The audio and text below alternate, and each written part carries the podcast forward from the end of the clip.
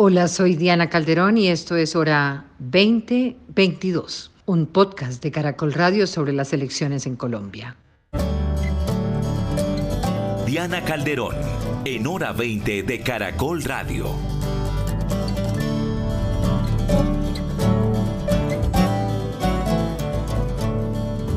Buenas noches y bienvenidos a este cuarto episodio de Hora 2022 hora de elecciones. Una vez a la semana, como les hemos contado, estamos hablando de política, de política cuando faltan 10 meses para el proceso electoral y en este episodio estaremos hablando con la coalición de la esperanza para entender el arranque de la ruta a las elecciones del 2022, para hablar de su visión de país, de los retos que tienen en adelante, los factores que los unen, pero al tiempo aquellos que los dividen, debatiremos sobre lo que es una opción centro, las posibilidades que alternativos lleguen a la Casa de Nariño, así como una mirada a los retos al momento de construir una agenda distinta a la que conocemos. Bienvenido Sergio Fajardo, exalcalde de Medellín, exgobernador, profesor. ¿Cómo le va? Precandidato presidencial un gusto saludarte, saludar. Aquí estoy viendo a Juan Fernando, a Humberto, Jorge Enrique de estar que llega. Sí, a las 8 estará ya con acá nosotros. En Medellín y me alegra mucho pues estar acá. Gracias, Diana. Muy bien. Humberto de la Calle, ex vicepresidente, es candidato presidencial, es negociador, candidato presidencial o no. Bienvenido. Todos. Asumamos pues, que la todos. inevitable.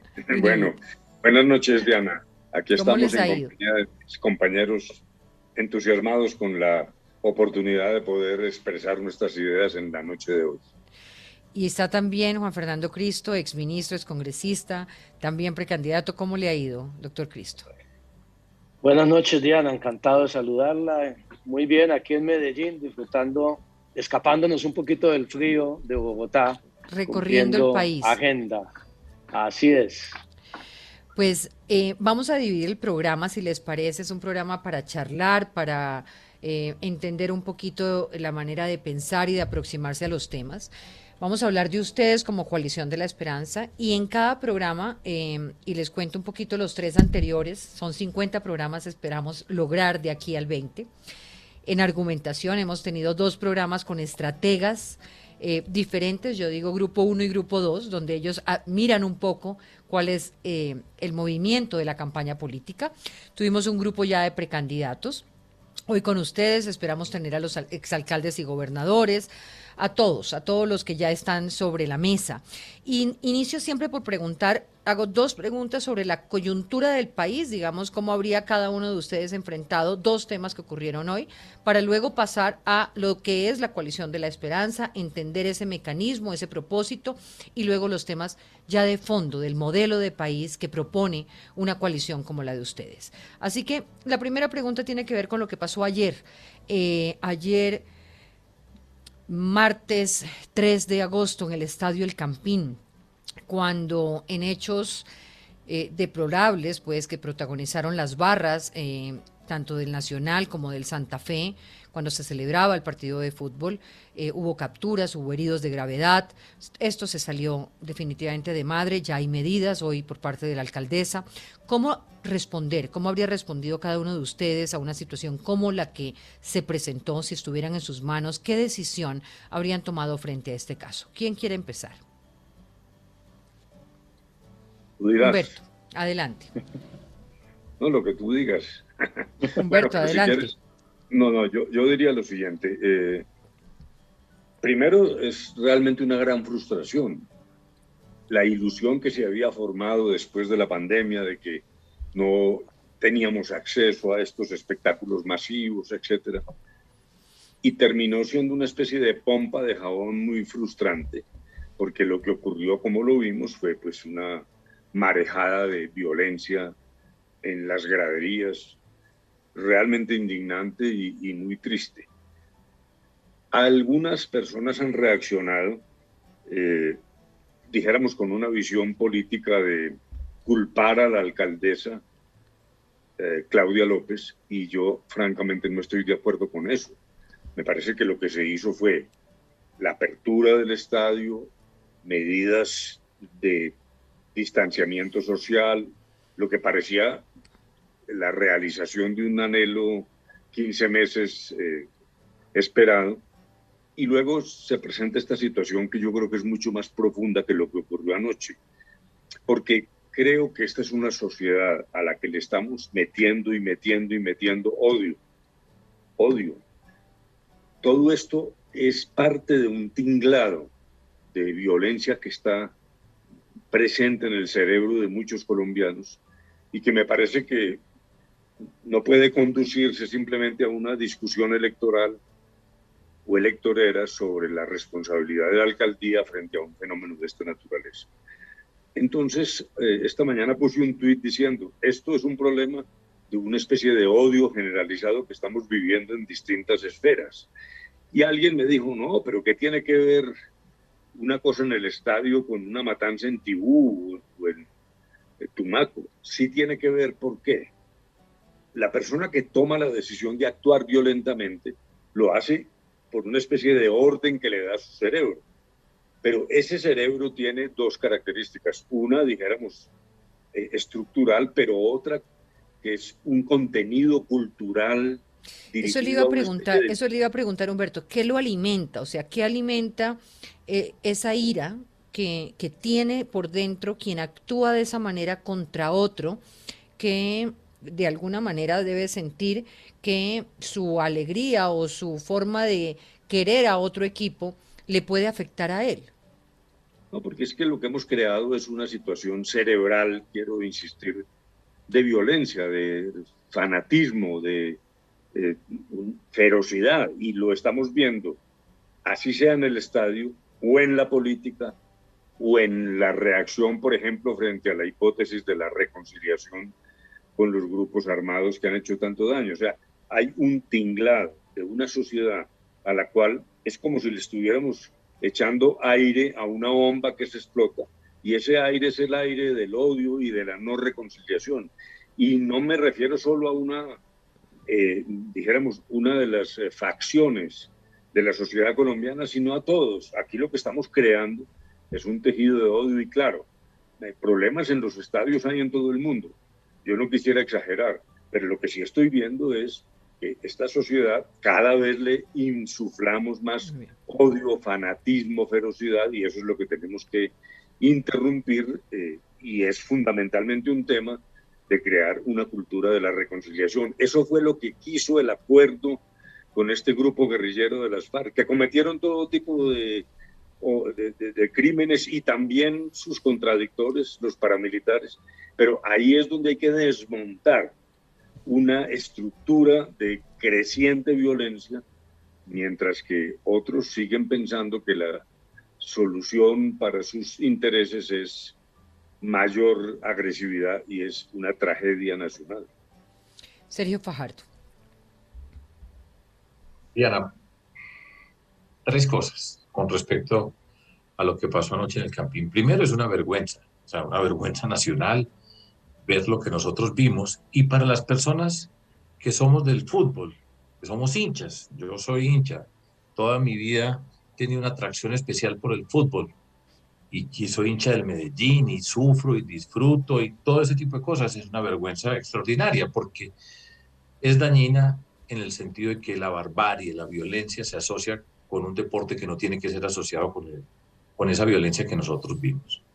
En segundo lugar, por supuesto que aquí hay una manifestación mucho más profunda de un encuentro coyuntural entre hinchas del Nacional e hinchas del Santa Fe que unos empiezan a atacar el otro. Aquí hay una violencia, es una violencia con unas raíces muy profundas. El ver un joven dándole patadas a, un, a otro joven que está en el suelo y que le está dando patadas en la cabeza, pues eso es una expresión muy grande de algo que es bien, bien, bien profundo. No es una coyuntura, esto no es solo del fútbol. ¿sí?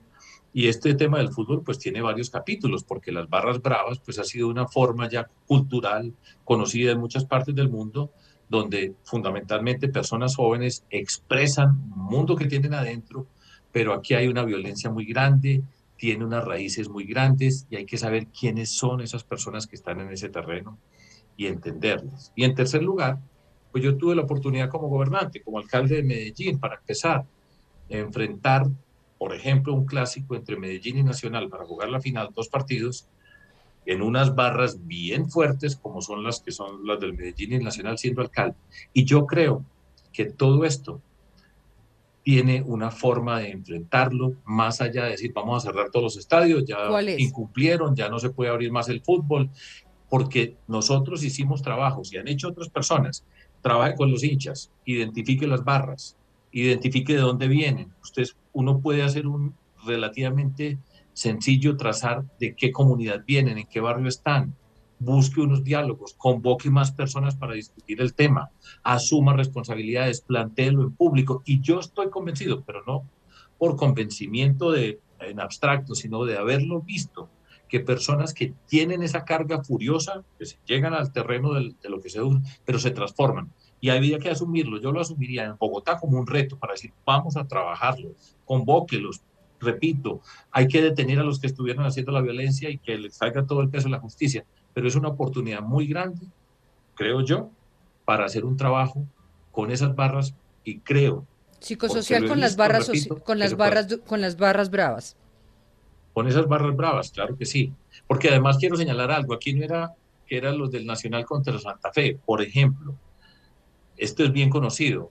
En Bogotá hay una gran cantidad de hinchas de Nacional y hay hinchas de Nacional bogotanos y se pelean los hinchas de Nacional bogotanos con los hinchas de Nacional paisas. O sea, no es por el equipo, aquí hay una cosa mucho más profunda asociada con el tema de la violencia, un mundo joven que se expresa de esa manera y le tenemos que poner atención. Ya lo hemos visto en, los, en el estallido social, hay una forma de expresión permanente y se puede atender. Ahora es un lío y hay que trabajarlo de manera deliberada, pero yo lo tomaría como un reto para que todos los estadios en Colombia se abran y hacer un trabajo. Eso requiere involucrarse y requiere a las alcaldías, a las gobernaciones, gobierno nacional, articular, convocar a las personas del mundo del deporte, eh, comentaristas, a las barras, a los jugadores, a los técnicos. Se puede hacer, se puede hacer en Colombia. Podemos demostrar que podemos derrotar ese tipo de violencia en nuestro país. Yo creo en eso porque lo he visto.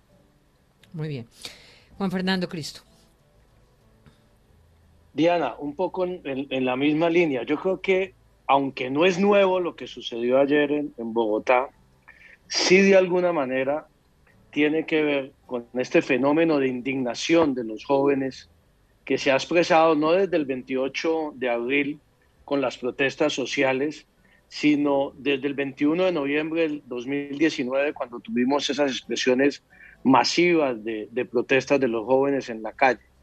Yo diría que, hay un sentimiento de rabia acumulado por pandemia, por falta de oportunidades, más allá incluso, estoy de acuerdo con Sergio, de las rivalidades entre las barras bravas de uno u otro equipo. Y, a mí me parece muy deprimente para, para el país, no solamente para Bogotá, que una fecha tan importante como la de ayer de apertura al público del espectáculo y donde el fútbol hasta hace pocos años también era un programa familiar. Recordemos cuando el fútbol eran los domingos a las 3.45 de la tarde en todo el país. Yo era hincha en ese momento de un equipo mucho más importante que el de Sergio, el doblemente glorioso Cúcuta Deportivo, e íbamos las familias completas. No pierda la credibilidad, doctor Cristo, que queda no, mal no, no, no, con la audiencia. sí, doctor Cristo, lo, vi, lo vi regular. No, no, no. Hacemos, Humberto, ¿de qué equipo es? De, fútbol. ¿ah? Yo soy hincha del mejor equipo en la Copa de Libertadores que se llama el Once Caldas. El Once Hoy está jugando el Once Caldas o no? La, la, la, Hoy le ganó el Once Caldas para que le sirva la información que no debe estar preparado para este programa. Les ganamos. pero bueno. La, mejor, la mejor Copa Libertadores fue la del Cúcuta Deportivo. Pero bueno, con el Boca Junior, que nos robaron el partido. Entonces, lo que decía era eh, ver ayer, Diana, que fueron muchas familias al estadio, y eso mezclado con estos, estos desadaptados, con estos vándalos, obviamente es un espectáculo muy deprimente, y me parece que hay un desafío muy grande. Yo recuerdo cuando en el Ministerio del Interior impulsamos con la DIMAYOR, con los alcaldes de seis capitales del país, de Manizales, de Medellín, de Cali, de Bogotá, de Barranquilla, un, un programa para socializar, en Bucaramanga también para incorporar a los jóvenes de esas barras bravas en programas sociales, en programas de convivencia, eh, excluir a los, a los, porque allí hay niveles en las barras bravas de, de jóvenes que ya prácticamente son delincuentes y otros que se dejan llevar por la, por la pasión del fútbol, identificar cuáles son los líderes que generan esa violencia en toda la comunidad de, los hinchas de, cada uno de los equipos, excluirlos, judicializarlos a ellos y con la inmensa mayoría de, ellos, los que no incurren en esos actos de violencia, hacer un programa de socialización, de convivencia, que yo creo que es muy importante y se olvidaron en los últimos años esos programas tanto por parte de la DIMAYOR y de los clubes profesionales como de los alcaldes y el gobierno nacional. Yo creo que este es un campanazo de alerta. una pregunta, de una pregunta de sí o no. ¿Habrían dejado abierto los estadios para público?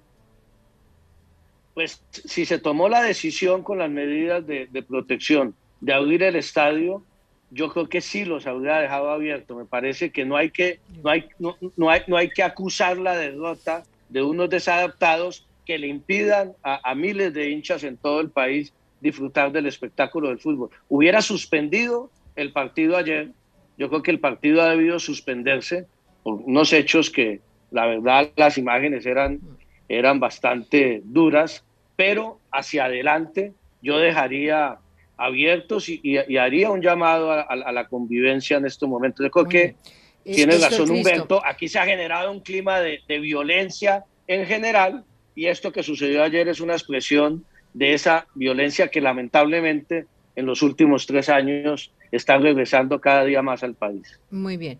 Eh, ¿Los habría dejado el público en los estadios, doctor Fajardo? Sí, claro, yo creo que es que yo creo que esto es una oportunidad muy grande para trabajarlo. Además, una observación, este no es el primer partido, ya han jugado partidos. Ya se han jugado partidos y se han comportado bien. O sea, yo creo que se puede hacer. Ahora requiere un esfuerzo grande de concertación, de trabajo, pero es importante para Colombia que demostremos que nosotros no queremos estar atrapados porque cada acto violento significa una represión, significa encerrarnos y de esa manera no vamos a avanzar. Yo creo que se, se puede hacer. No sé cómo fue la preparación para el partido de ayer. No tengo, yo no vi el partido, pues si no puedo opinar directamente sobre lo que ocurrió, pero yo no cerraría los estadios y te lanzaría ya un tremendo programa.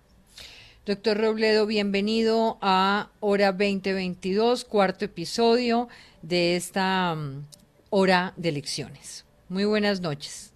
Muchísimas gracias. Me agrada mucho estar con ustedes aquí en Hora 20 y con la coalición de la esperanza, pues más grato todavía. Lamentablemente no, no me pude conectar antes porque estaba aquí en Medellín. Acabamos de terminar un acto muy, muy importante, realmente muy numeroso, cuidando todas las normas de la bioseguridad, pero un acto muy numeroso de, de las fuerzas de dignidad que me están respaldando, nos están respaldando en este proyecto de la coalición de la esperanza. Por eso me demoré, pero, pero muchísimas gracias. Pues muy bien, eh, no se perdió, se salvó de mucho y no se perdió de tanto. Que, eh, ¿cuál parece es su que hubiera llegado en una nave espacial. Está como ¿Cuál es su equipo, Robledo, de fútbol? Mi equipo de fútbol, yo comparto mis cariños entre el Deportes Tolima y el Deportes Caldas. La lechona sí, porque son los de son los de mi infancia y los de mi vida, ¿no? Esos son los dos los dos, los dos equipos. En 1950, hombre. Ahora es el Once Caldas. Eso sí, sí, sí. Yo le, no, yo no, le iba a decir, pero me dio pena. No, no, pero es para simplificar, Humberto. Yo eso lo sé muy bien, claro. Pero pues vamos a arrancar. ahora sí vamos a arrancar a hablar de la coalición de la esperanza. Solamente les voy a pedir un favor. Yo detesto los cronómetros, sobre todo cuando se trata de la argumentación.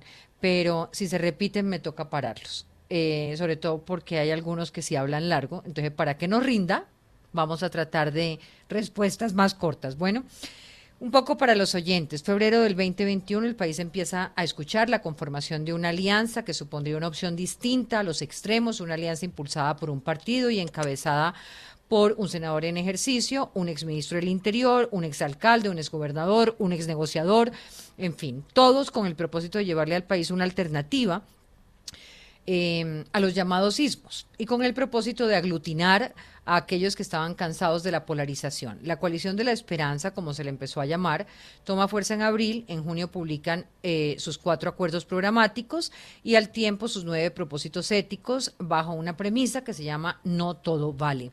Dentro de las cinco figuras que eh, están aquí en esta coalición hay dos movimientos políticos y ya se han sumado dos partidos. El último, la ASI, mientras se está a la espera de lo que pueda definir Colombia Renaciente, entiendo, no obstante, se está también a la expectativa de lo que pase con la Alianza Verde.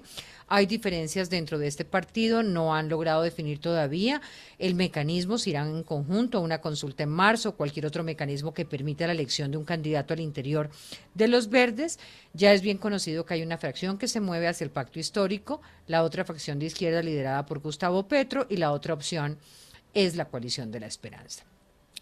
De ahí en adelante se han producido encuentros en al menos siete ciudades capitales. Hoy están en Medellín, han hablado con las comunidades, con los jóvenes.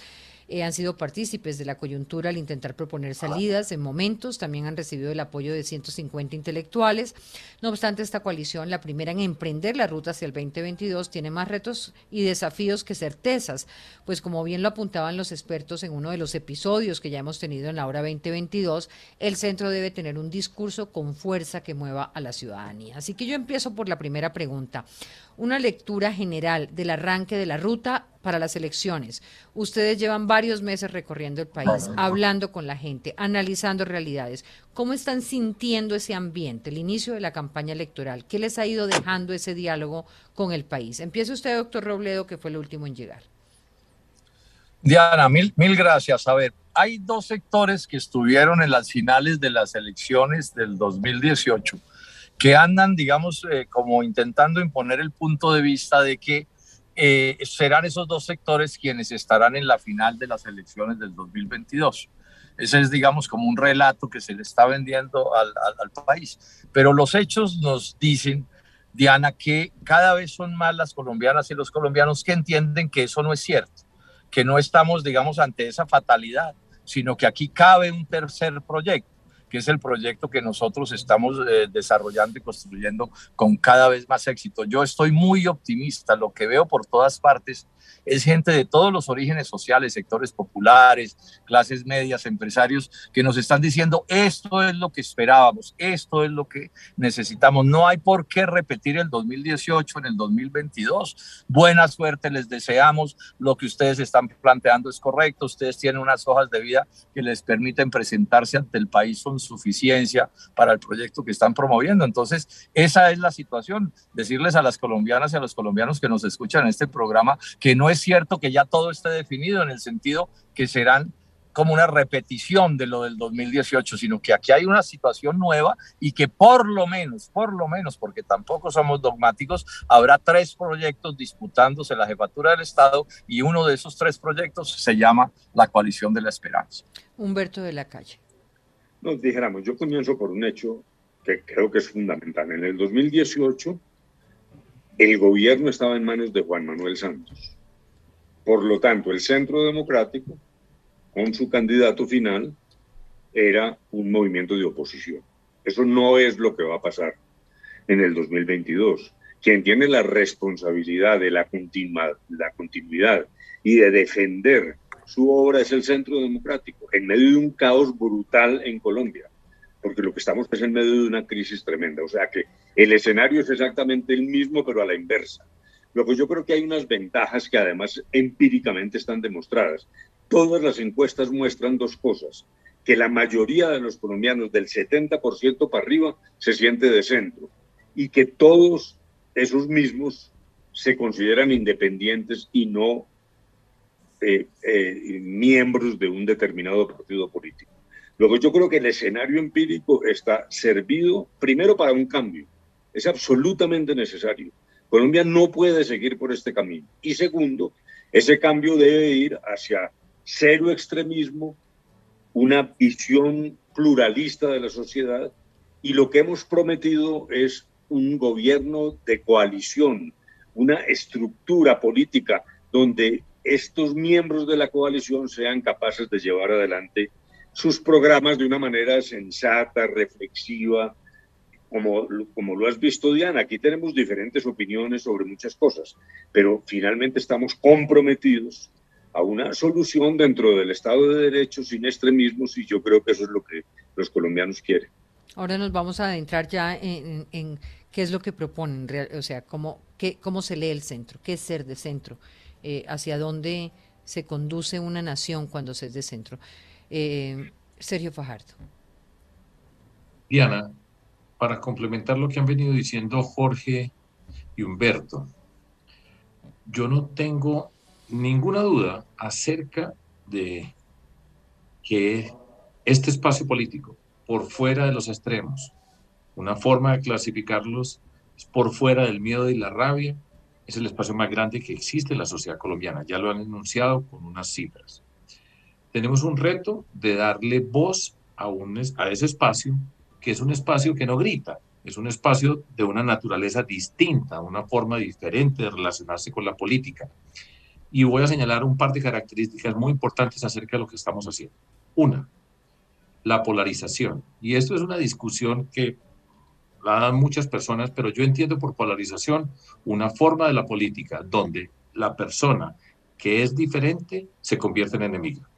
Y eso significa que la sociedad se divide en dos grupos, amigo o enemigo. Y en un contexto de la política donde solamente puede haber amigos o enemigos, es una política de la destrucción, porque si se mira al diferente como enemigo, el todo vale como forma de mentir, de agredir, de destruir al que es diferente. Y esa política se traduce en violencia, se expresa por supuesto en la violencia verbal, que en el mundo de las redes ha tenido un espacio gigantesco, una cantidad de gritos ensordecedores de agresión permanente, que siempre está en la puerta de la violencia física y que será imposible que Colombia, nosotros, podamos hacer lo que pretendemos hacer nosotros, cambiar, pero para construir, porque desde esa perspectiva nunca se va a poder unir este país. Esa es una primera observación. Una segunda observación. Este es un proceso en construcción. Nosotros tenemos un objetivo. Esta coalición, de acá saldrá la persona que va a dirigir a nuestro país a partir del 7 de agosto del 2022. Vamos a tener unas listas al Congreso únicas para el Senado, en la medida del posible para la Cámara, y para tener una fuerza en el Congreso que es necesaria. Vamos a participar en una consulta en el 2022, una consulta entre las personas que finalmente estemos en esa discusión para escoger esa persona. Y este camino exige un esfuerzo diferente. Nosotros no tenemos un iluminado que ya vio la tierra prometida, que conoce la verdad, que es el dueño de la verdad, el conocimiento y la justicia, a quien tenemos que seguir para poder llegar a esa tierra prometida, sino que estamos aquí personas que en momentos hemos sido contradictorios entre nosotros que tenemos diferencias, que la puerta está abierta y esperamos que sigan llegando muchas otras personas, que nos toma mucho más trabajo de discutir, de ponernos de acuerdo, de alcanzar muchas veces para discutir un párrafo, que si usted estuviera solo lo haría inmediatamente, pero nos toca discutir y eso es muy valioso. Somos trayectorias diferentes y queremos construir. Ahora, esto, es, esto va progresivo, todavía falta mucho tiempo para, para las elecciones, pero vamos avanzando paso por paso vamos encontrándonos con la gente y vamos empezando a construir esa voz que tenemos que construir. Eso es lo que yo creo, veo, siento y tengo la certeza de que vamos por el camino correcto y vamos a tener éxito, que es llegar a conducir a Colombia. Juan Fernando Cristo. Diana, el, el 70 o más por ciento de los colombianos en todas las encuestas está apostando a un cambio de la manera como se está manejando Colombia hoy de estos tres años, esta semana estamos cumpliendo el tercer aniversario del gobierno del presidente Duque. Estamos viviendo, Diana, en estos momentos una crisis tal vez la más profunda en décadas, especialmente de contenido económico y social. Nadie está confiando en nadie, nadie está creyendo en nadie, nadie se siente interpretado en nadie. ¿Cuál es la discusión entonces del próximo año? ¿Qué tipo de cambio quieren los colombianos? Y por eso hay diferencias en el proyecto político de la coalición de la esperanza con el otro proyecto político que también está planteando un cambio económico. Nosotros lo que estamos planteando es un cambio con equipo, de liderazgo colectivo, no con caudillos y mesías. Estamos planteando un cambio además para unir a los colombianos, no para seguir dividiéndonos como ha sucedido lamentablemente en los últimos años. Y estamos planteando que el país no puede seguir en el statu quo. Aquí hay un proyecto político que le dice a los colombianos que no hay que hacer reformas económicas y sociales, que no hay que hacer mayores cambios, y hay otro que plantea unos cambios con incertidumbre, con saltos al vacío e incluso poniendo en riesgo de alguna manera la estabilidad institucional del país. La coalición de la esperanza y por eso en esta, esta es la octava ciudad que visitamos, Diana, en el último mes y medio. Lo que hemos encontrado en los diálogos con jóvenes, con empresarios, con líderes sociales, es que la gente quiere encontrar un camino que permita apostarle a un cambio del mal gobierno del uribismo de hoy, pero que tampoco signifique un salto al vacío. Y un cambio, vuelvo e insisto, lo mencionó Humberto de la Calle, no con improvisación, con experiencia, con resultados en la vida pública, con distintas trayectorias y especialmente, en este caso, un cambio con un gobierno de coalición que haga nuevas esperanzas para Colombia a partir del 2022 y planteando una lista única al Congreso también, Diana, porque el Congreso se ha convertido en los últimos años en el principal obstáculo para el progreso y para las reformas en este país. En estos últimos siete minutos de esta primera parte, que es un poco, ya queda aquí clara cuál es la esencia de lo que es Coalición de la Esperanza eh, como unión, y, lo puedo plantear así, ¿no? Como el liderazgo colectivo, que supondría yo que quien resulte elegido de todos ustedes, pues no va a ser abandonado por los demás, sino que tendrá un compromiso de gobierno posterior. Eh, eh, le voy a hacer preguntas individuales para que no todos hablen sobre lo mismo. En el caso por ejemplo, digamos, ya hay muchos partidos que han llegado, decía Sergio ahora, esperamos que lleguen otros. Eh, ¿Qué falta para que lleguen los verdes y Ángela María Robledo? ¿Qué está pasando con estos sectores? Y lo pregunto porque los vimos hace unas semanas con Angélica Lozano y Carlos Amaya en Cúcuta. Eh, no sé si hubo foto, eh, pero pues pasa. hay algunos otros que que también están, pero no está Camilo Romero. ¿qué, ¿qué, hay allí y, qué, y cómo se va eso a tramitar para que haya ya una situación definitiva en ese tema? ¿Quién responde esa pregunta? Ahí sí ninguno, ¿no? Yo la respondo. Y si marido, le tocó a Fajardo. No, ya la suya la tengo, Robledo. Fajardo. Ah, me imagino. yo respondo, yo respondo, claro. Mire, desde el comienzo de todo este proceso de construcción de la coalición, el Partido Verde estuvo representado. De hecho, en la construcción de los principios éticos y las bases programáticas sobre las cuales vamos a construir, estuvieron participando. Pero allá dentro, dentro del, del Partido Verde, tienen una disputa política muy grande. Un grupo de personas que su proyecto político está asociado con la figura de Gustavo Petro, ¿sí? Que tiene, y voy a utilizar una expresión, una raíz muy fuerte asociada, yo no recuerdo dónde leí yo esto, para una cepa del M19 de personas que entraron al Partido Verde en cabeza de varios de sus directivos que vienen del partido del M19 y que están asociados con Gustavo Petro. Y otras personas que no están asociadas con Gustavo Petro, dentro de las cuales, pues, quienes tienen una la figura, digamos, más representativa se llama Claudia López y hemos visto pues las disputas que ha habido dentro de todo esto de confrontación en Bogotá y esa disputa no la han podido resolver. No la han podido resolver, no tienen claridad cómo se va a resolver, están pasando por una cantidad de discusiones muy grandes.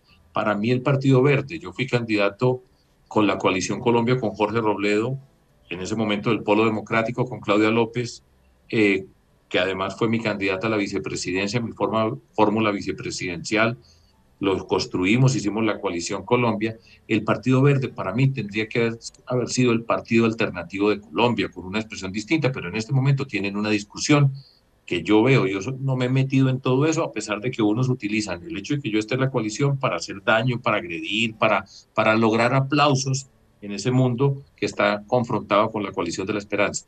Yo no sé cuándo lo van a resolver. Yo creo que ninguno de nosotros sabe cuándo van a resolver ese problema. Es un problema político serio y lo tendrán que tramitar. Es costoso porque ese Partido Verde que tiene esa expresión alternativa, que tiene mucha gente por todo Colombia que figura en ese centro en la forma como lo estamos hablando, pues tendría que estar naturalmente acá. Ojalá que vengan, ojalá que lleguen pronto y que podamos ser parte de una lista conjunta al Senado de la República. Eh, a las cámaras de representantes en diferentes departamentos. Pero, Diana, ese interrogante no, no somos capaces de resolverlo ninguno de nosotros. Pero es una división profunda y yo espero que el Partido Verde, ese Partido Verde de centro, se exprese alrededor de nosotros, pero ya tendrán que resolverlo ellos. Juan Fernando Cristo, ¿por qué se quedaron sin mujeres? Ángela María Robledo todavía no se sabe si va o no a estar. Entonces, ¿qué viene? ¿Por qué no hay mujeres en la coalición? Diana, eh, Ángela María, igual que el Partido Verde, desde enero comenzó a trabajar con nosotros eh, en la conformación de la coalición. Fue muy importante su participación en la construcción de la propuesta programática. Eh, participó activamente, ella directamente con, con sus delegados. llegado el momento en que el Partido Verde empezó a tener sus discusiones internas, ella también dijo que se iba a tomar un tiempo, igual que el Partido Verde, para tomar sus decisiones. Está muy bienvenida a la, a la coalición de la esperanza. Esperamos que la decisión que tome en las próximas semanas sea de incorporarse a todo este trabajo que estamos haciendo en el país. Pero, pero una observación, Diana, la, la, la coalición es mucho más que nosotros cinco y la coalición es mucho más que candidatos presidenciales.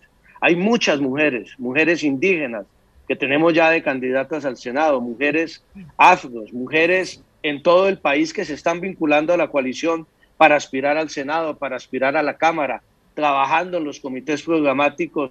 Hay una presencia de las mujeres muy importante. Hoy, aquí en Medellín, eh, la coalición de la esperanza tuvo el ingreso del partido ASI, la presidenta de ese partido, que será candidata en la lista única de la coalición de la esperanza, es una mujer, Berenice Bedoya, aquí antioqueña, y, esperamos seguir ampliando eh, ese espacio de participación que para nosotros es fundamental eh, en las próximas elecciones.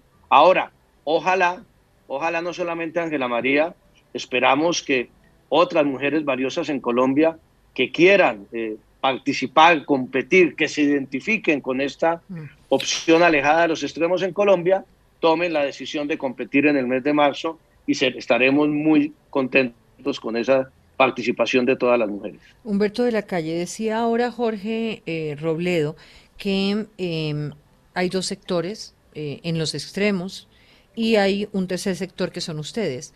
¿Dónde, dónde cabría entonces eh, figuras como Juan Carlos Echeverry, como Fico Gutiérrez, como Enrique Peñalosa, como Dilian Francisca Toro?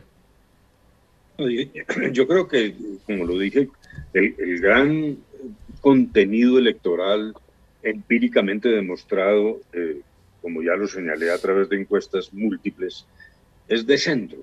Eh, y el centro es amplio y también tiene matices y algunos van más allá y otros más acá.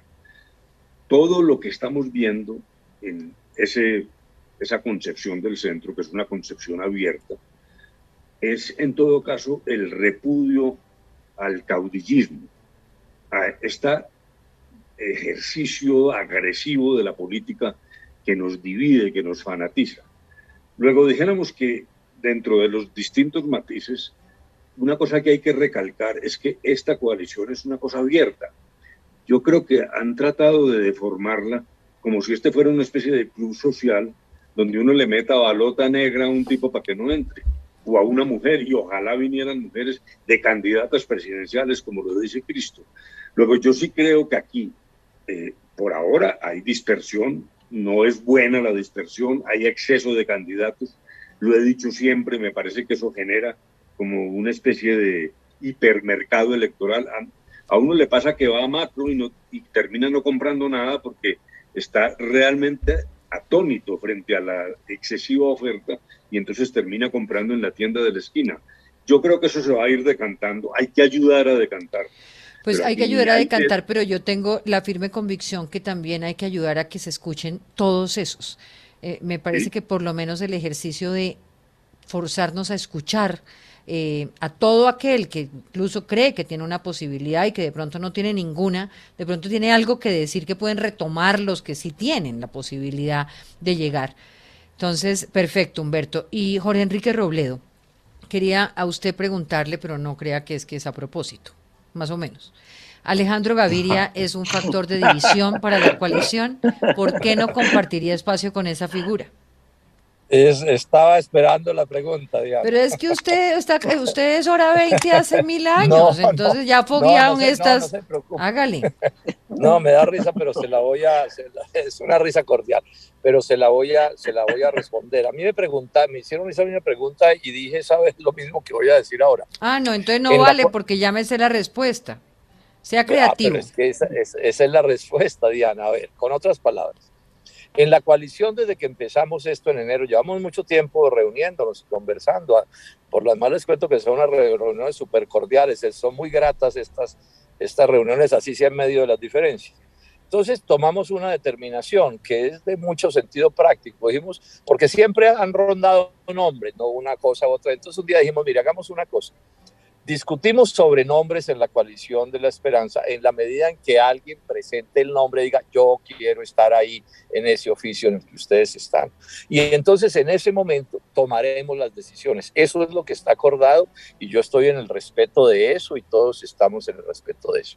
Ahora, como la pregunta fue específica, entonces yo dije, bueno, pero yo también quiero anotar una cosa, mis controversias con Alejandro Gaviria, él como ministro de Salud, y las mías fueron inmensas, Diana, usted revisa el, Internet iba a encontrar muchísimas diferencias ahí. Entonces hice esa anotación y lo dije con franqueza y yo no me veo ahí, pero también insisto en una cosa, esa será una decisión que en algún momento, si se presenta el caso, pues tendremos que tomar una determinación y ya veremos pues qué determinación se termina, se termina, se termina tomando, porque es verdad que estos proyectos son abiertos y este es súper abierto, aquí estamos construyendo en medio de las diferencias, pero bueno, también hay valoraciones y hay opiniones, pero repito, esa es una decisión que eh, habrá que tomar, si es que hay que tomarla, si se presenta el caso, eh, en la coalición de la esperanza. Tengo que hacer una pausa, al regresar nos vamos a meter en el modelo de país. Quiero entender cómo se come, como dicen popularmente, el centro. O sea, cómo eh, los modelos de país se pueden construir desde una posición como las que conocemos de Robledo, como las que conocemos de Juan Fernando Cristo, como las que ha tenido Sergio Fajardo y Humberto, eh, en muchos aspectos. Es muy difícil preguntarles por un modelo de país único, pero sí podríamos llegar a unas aproximaciones. Ya regresamos.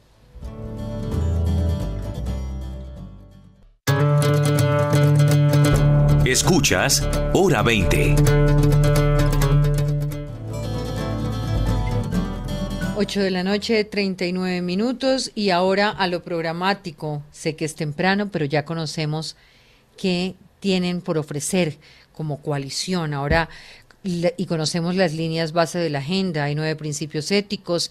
Hablemos del contenido del discurso. En el episodio anterior de la hora 20, eh, y, estuvo Galán con nosotros, que quiero recordarle a la audiencia que Galán está en la coalición de la esperanza, eh, pero ya había estado con nosotros en un episodio anterior, por lo cual hoy no está acá.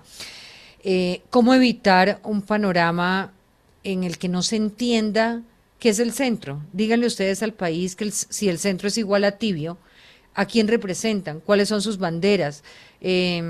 De alguna manera cuál es la visión de país de cada uno de ustedes y cómo se logra compaginar. Algunas personas dicen cómo se compagina un modelo económico como el que ha planteado el doctor Robledo, como el que ha planteado el doctor Fajardo. ¿Es posible llegar a esto? Más o menos arranquemos por donde cada uno quiera explicar el modelo de país que ofrece como equipo. Sergio, Humberto. Humberto. Sí, bueno, yo diría lo siguiente. Para ser claro, categórico y absolutamente unívoco y eludiendo cualquier tibieza, algo que nos dicen, claro, el problema del centro siempre es que se le califica de tibio porque le disparan de todas partes. Pero primero, estamos con el Estado Social de Derecho, con la Constitución del 91. Y eso significa separación de poderes, democracia genuina y respeto y respeto a la oposición que este gobierno no lo ha tenido. Estamos afincados en una economía abierta, en una economía de mercado.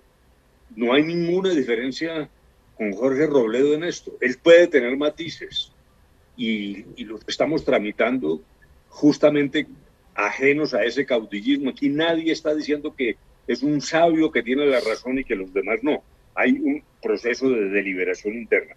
Pero esa economía abierta no es una economía exclusivamente de mercado. sí creemos que hoy hay necesidad de mayor intervención del Estado, particularmente en busca de aliviar el problema social que se nos viene, porque es que aquí hay 50 o 60 candidatos ofreciendo el país de jauja, es decir, el país ideal, y, y están ocultando una cosa real. Aquí tenemos al frente una crisis profunda que va a durar más de una década y que tenemos que afrontar de manera franca y categórica. Y eso significa sin caudillismo y con un sistema tributario progresivo, y ahí me parece que está la clave.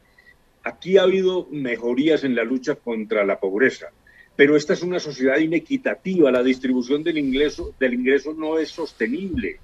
Estamos al lado de Haití y de Honduras, y una cosa gravísima, el índice Gini que usan los economistas para medir esa inequidad es el mismo en Colombia antes de impuestos y después de impuestos. O sea, los impuestos solo están sirviendo para sostener un Estado burocrático, pero no están cambiando la estructura de la sociedad. Y eso no lo podemos soportar. Nosotros no estamos en la teoría demagógica de que no hay que cobrar impuestos. No, los impuestos son necesarios porque la única vía distinta al impuesto es la revolución. Pero esos impuestos tienen que pagarlos los que más capacidad tienen. Es una cosa elemental. Está en la Constitución, es la progresividad de la tributación.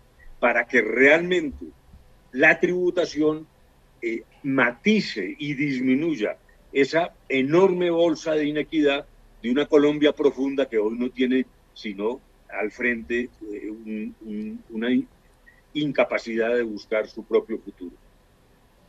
Sergio.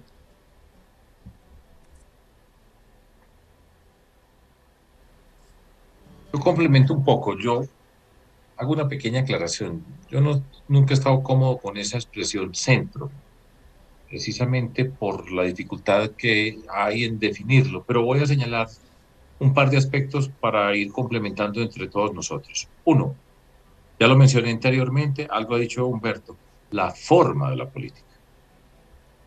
Yo creo, hay veces que la gente trivializa eso y es que la forma es muy importante. La forma está asociada con la manera como se entienden los asuntos públicos, cómo se relaciona en una sociedad, cómo se relaciona y se reacciona frente a las contradicciones, la capacidad de entender al diferente. Eso es muy importante. Y es, yo lo reitero, y yo sé que muchas veces la gente se queja, diga las propuestas y esto, es que esa es una propuesta. Es, y además es, voy a decirlo, es la más importante para construir un país como Colombia. Ese es un punto. En segundo lugar, la, la capacidad de enfrentar, estoy hablando desde la experiencia particular nuestra en el movimiento que yo lidero, Compromiso Ciudadano, y lo que hemos construido durante todos estos años. Nosotros tenemos un enfoque pragmático. Tenemos, primero, principios, ya están enunciados. Los principios son esos conceptos fundamentales sobre los cuales nosotros vamos a fundamentar todas nuestras actuaciones para hacer la política y para gobernar y ahí están escritos, están explícitos y tenemos que responder. Cuando uno tiene principios, entonces enfrenta problemas y es una forma de acercarse a los problemas que tenemos en nuestra sociedad, entenderlos y además desplegar herramientas para resolver esos problemas, con la disposición a aprender de un lado y de otro. Nosotros no vamos con un dogma, nosotros no vamos con una ideología que nos dice el mundo es así, está cuadriculado y ya tiene respuestas para todo el centro tiene la capacidad de entender los problemas, de escuchar diferentes voces, de construir alternativas nuevas sin estar repitiendo unos dogmas que ya están establecidos y que no admiten ningún tipo de responsabilidad, de, de cambio. Eso es muy importante para hacer política del centro. Y por supuesto, dentro de todo esto tiene una componente central que hace parte de ese espectro político ya en un sentido más clásico y es el papel que juega el Estado dentro, como inter, para intervenir en el concepto y la construcción de nuestra sociedad. Y nosotros creemos, ya lo dijo Humberto, el Estado tiene que jugar un papel preponderante. No está asociado con la política neoliberal que piensa que el mercado resuelve todos los problemas que se tienen en nuestra sociedad. El Estado tiene que jugar un papel importante para enfrentar las desigualdades que se tienen, para nivelar la cancha, para construir oportunidades y ese Estado tiene que participar en una economía de mercado. Hasta ahí digo ese pedazo para, para que mis compañeros tengan más tiempo. Jorge Enrique Robledo. Sí, Diana, yo diría esto, la, el, tamaño del paro y de esa protesta o de los paros demostró que aquí hay una crisis social de, proporciones descomunales y si uno mira las cifras de desempleo y de pobreza, esto nos avergüenza ante el mundo. Entonces, este país necesita unas reformas económicas. Yo creo que ese es un hecho y sociales, la desigualdad. Pero es clarísimo que en este proyecto de la coalición de la esperanza, eso que se está planteando que hay que hacer es en el marco de la economía de mercado. Eso tiene que quedar perfectamente claro. Este no es un proyecto para estatizar la economía. Esa preocupación no tiene por qué tenerla nadie. Quien nos llegaría a endilgar eso, pues está faltando a la verdad porque esto está clarísimo. Este es un proyecto de transformaciones democráticas en el seno de la economía de mercado. El segundo aspecto que quiero señalar es que es un proyecto vigorosamente anticorrupción. O sea, lo que está pasando aquí con la corrupción es de lo peor que uno pueda imaginarse. Inclusive fue el sistema que se inventaron para poder hasta ganar las elecciones a punta de fraude y que la gente los relija sistemáticamente. Esto es una monstruosidad desde el punto de vista de lo más elemental en democracia. El otro aspecto que yo enfatizaría es este. Colombia está padeciendo por unos niveles de, violencia que también nos avergüenzan ante el mundo. Yo soy un convencido, y aquí todos, que aquí el Estado tiene que hacer todos los esfuerzos que sean del caso para asegurar el monopolio del Estado sobre la fuerza, el monopolio del Estado sobre las armas, pero eso sí, de un Estado que se comporta con todos los criterios democráticos y legales porque no puede ser de otra manera como se enfrente una dificultad como esta. Y Colombia necesita unas transformaciones democráticas de otros tipos. Aquí hay que hacer reformas democráticas, pienso yo, en salud, en educación, en ambiente. Hay que eh, enfrentar culturalmente de manera muy fuerte toda la agresión que hay contra las mujeres y demás sectores discriminados. Y todo esto requiere de un gran acuerdo nacional que nos permita unir a asalariados, sectores populares, campesinos, indígenas, clases medias y empresarios en este proyecto de creación de más riqueza, creación de más riqueza, más fuentes de empleo, más fuentes de empleo, el empresariado juega un papel insustituible y los estamos invitando a que unidos con los trabajadores construyamos todo este proyecto, pues que de manera muy sucinta estamos presentando. Juan Fernando. Tres puntos fundamentales, Diana cuando miramos cómo estamos hoy socialmente y cómo estábamos el 7 de agosto del 2018, el retroceso es enorme. La pobreza aumentó, el desempleo prácticamente se dobló, pasamos de menos de un dígito al 15%, eh, y la desigualdad y la miseria, la pobreza extrema creció del 8 al 15% también, y hay 21 millones de colombianos aguantando hambre. Una propuesta de la coalición de la esperanza y ahí están los principios programáticos, es el eje central de nuestro compromiso, es que no sigamos los colombianos cada vez que hay campaña y cada cuatro años saliendo a decirle al país que vamos a luchar contra la pobreza y la desigualdad. Eso ya no lo aguanta la sociedad colombiana. Tenemos que hacerlo en serio y ese es un compromiso de la coalición de la esperanza. Segundo, Diana, el tema de la seguridad, del orden público y la paz. En pocas semanas la coalición presentará a los colombianos su propuesta de seguridad, porque este gobierno ni implementó el acuerdo de paz, pero tampoco ha sido eficaz en el combate contra los grupos violentos. Y la inseguridad en las grandes ciudades del país, como todos sabemos, no solamente la percepción, las cifras de inseguridad y las estadísticas se han deteriorado. En estos tres años también el país retrocedió. No es que tuviéramos la paz completa ni la dicha general de tranquilidad en el país hace tres años, pero sí alcanzamos a acariciar en muchas regiones de Colombia eh, un cierto clima de tranquilidad en el, en el Cauca, en el norte de Santander, en Putumayo, en el Bajo Cauca antioqueño, en el Urabá. Y esto se ha deteriorado mucho y necesitamos una, una, una opción de centro para el país. Tiene que tener una propuesta de seguridad integral para todos los colombianos y la vamos a presentar en las próximas semanas. Y tercero, Diana, tenemos que avanzar en reformas institucionales. Este gobierno no hizo ninguna reforma de nada, se quedó en el statu quo. Y si queremos preservar las instituciones en el país, que hoy están amenazadas por este estallido social, tenemos que genuinamente comprometernos a hacer una, no a destruir las instituciones como algunos lo plantean, sino a reformar las instituciones en Colombia. Llevamos 20 años también paralizados y hemos hecho varios intentos y hemos fracasado varios también en esos intentos de una reforma a fondo del sistema político y una reforma a fondo del sistema judicial que no hemos sido capaces de hacerla y por eso el Estado hoy no le está sirviendo a la ciudadanía. Esa reforma del Estado colombiano a fondo es un propósito fundamental de la coalición de la esperanza. Miren, eh, hay muchos oyentes que me preguntan eh, qué pensarían frente a determinadas cosas muy, muy, muy importantes para el país. Este primer escenario no nos alcanza el tiempo para eso, pero los voy a invitar desde ya a que en el próximo eh, programa podamos hablar de posición frente a la legalización de las drogas, posición frente a estos líderes que asesinan cada día en nuestro país, posiciones frente a la migración que tenemos en Necoclí, eh, posiciones frente a lo que ocurre en Argelia, en el Cauca, por qué sistemáticamente cómo romperían ustedes esa dinámica, ese círculo casi diabólico de lo que ocurre en determinadas regiones de Colombia. Venezuela, crecimiento económico, medio ambiente, lo que hay es muchísimos temas. También los voy a invitar, como dice Fajardo, a parchar con un uribista o un petrista en su momento, me imagino. Gracias, gracias por estar en hora 2022 en anticiparnos a, a, empezar un poquito a poner sobre el mantel lo que piensan y a mirar un poco cómo llega los verdes a la coalición, qué va a pasar allí. Todos vacunados, supongo. Aquí no hay ninguno que no. Totalmente Todos vacunados, vacunados. Todos vamos, vacunados. Por, vamos por la pero tercera. Va, pero vacunados contra el odio, contra la rabia, contra el miedo, contra todo estamos vacunados, Diana. Sinovac en el turno que nos tocaba por edad, sin artificios. Muy bien, nada. entonces que sigan sanos, que nos falta todo un camino por recorrer. Feliz noche. Gracias. Muchas gracias. Diana, chao. Muchas gracias. Chao, Gracias, señores. Diana. Hasta luego. Chao, gente.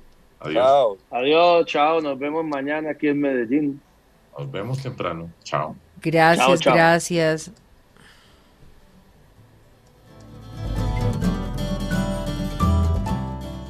Hora 2022, la hora de las elecciones.